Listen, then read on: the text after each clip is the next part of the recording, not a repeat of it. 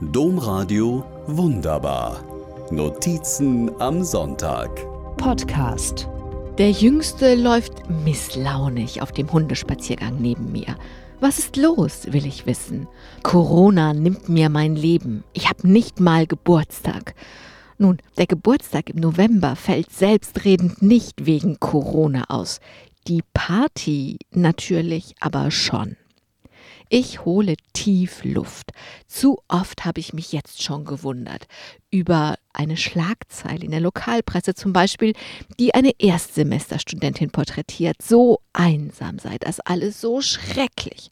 Über Menschen, die mir erzählen, dass sie jetzt nicht morgens auf dem Weg zur Arbeit ihren Cappuccino trinken könnten. Oder Eltern, die mir erzählen, wie unzumutbar die Maske für ihre Schulkinder sei von den Menschen, die in Berlin im Bundestag Abgeordnete rempeln und filmen, die ihre Kinder auf Bühnen erzählen lassen, es ginge ihnen wie Anne Frank in ihrem Versteck oder die gleich das Infektionsschutzgesetz mit dem Ermächtigungsgesetz gleichsetzen, ganz zu schweigen.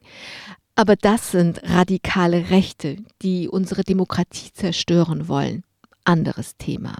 Ich hole nochmal tief Luft und denke an meine Freundin in Burundi. Ihre Kinder haben Hunger. Covid treibt die Preise dort unerschwinglich hoch. Ich denke an die Sendungen, die ich zu Moria gemacht habe. Tja, auch unter Corona gilt, wir hier sind die Privilegierten. Oder möchten Sie gerade lieber in Burundi oder den USA, in Spanien oder Indien sein? Oder vielleicht in China und ihrem Umgang mit Menschen- und Bürgerrechten? Wobei natürlich leiden im Moment alle Menschen weltweit unter der Pandemie, auch alle Menschen in Deutschland. Und auch in Deutschland leiden die Ärmeren mehr, geht die Schere gerade auseinander, leiden Künstlerinnen, Selbstständige, Eltern, Kinder, alte Menschen mehr als Menschen, die im Homeoffice von Videokonferenzen genervt sind.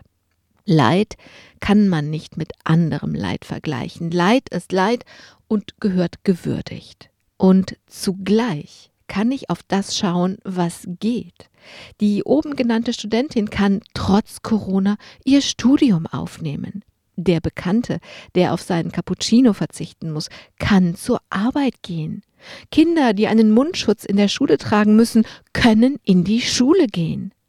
Uns auf das zu konzentrieren, was geht und was wir haben, wäre ziemlich wunderbar wie beim Geburtstag des Jüngsten. Der war mit Lieblingsessen, erfüllten Herzenswünschen und Besuch von einer Freundin doch noch ein Erfolg. Domradio wunderbar. Mehr unter domradio.de slash podcast.